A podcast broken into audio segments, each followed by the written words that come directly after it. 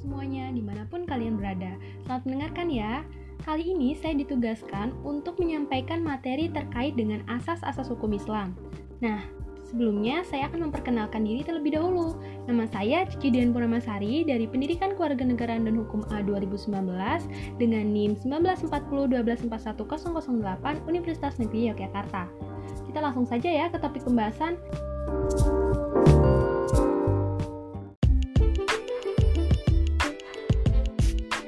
Jadi, apa sih itu yang disebut dengan asas-asas hukum Islam?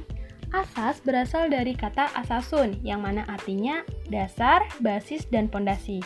Secara terminologi, asas adalah landasan berpikir, sehingga dapat saya simpulkan bahwa asas hukum Islam merupakan dasar ataupun pondasi bagi kebenaran yang dipergunakan sebagai tumpuan berpikir, terutama di dalam pelaksanaan hukum Islam dalam kehidupan sehari-hari.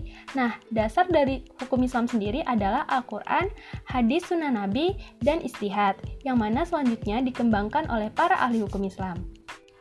Yuk lanjut ke pembahasan berikutnya, yaitu ada asas-asas hukum Islam yang bersifat umum dan khusus. Asas hukum Islam yang bersifat umum terdiri atas tiga asas. Yang pertama ada asas keadilan, yang kedua ada asas kepastian hukum, dan yang ketiga ada asas kemanfaatan. Kita jelaskan satu persatu ya. Yang pertama ada asas keadilan.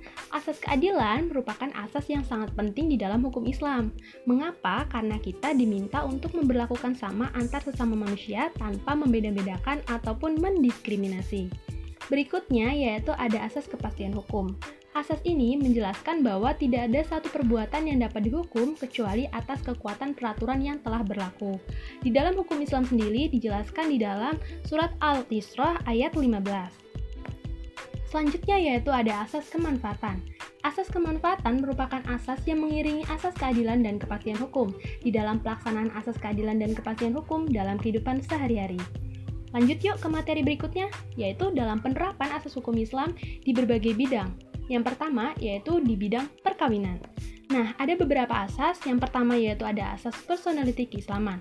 Asas ini dititik beratkan pada Undang-Undang Nomor 1 Tahun 1974 tentang perkawinan, yang mana perkawinan adalah ikatan lahir batin antara seorang laki-laki dan perempuan untuk membentuk rumah tangga.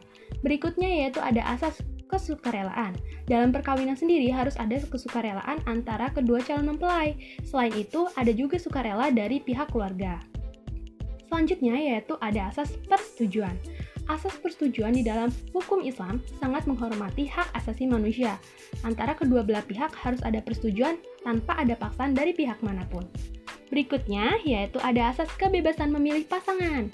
Nah, hal ini berkaitan dengan asas persetujuan dan kesukarelaan. Lanjut, terkait dengan asas kemitraan. Asas kemitraan merupakan hukum perkawinan yang mana antara kedua belah pihak adanya timbal balik ataupun saling menguntungkan antara kedudukan yang sama.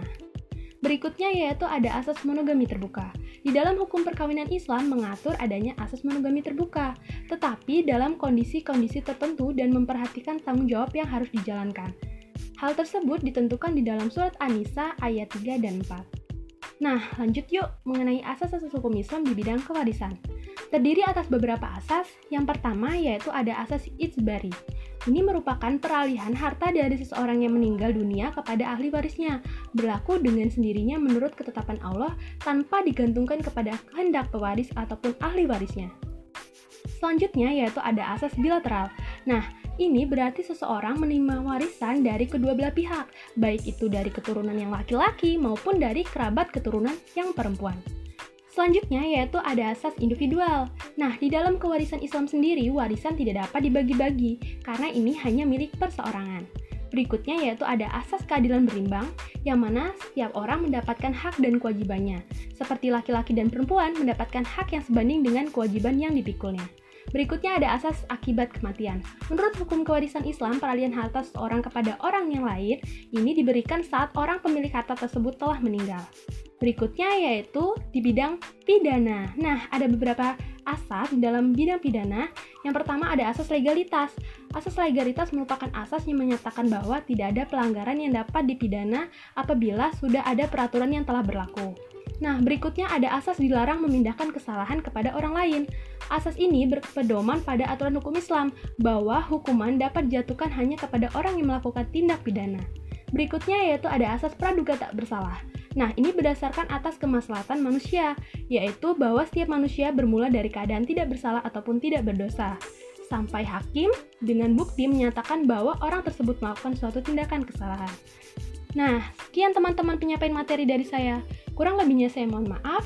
Semoga materi yang saya sampaikan dapat memberikan manfaat untuk teman-teman semuanya. Sampai bertemu di lain waktu. Bye-bye.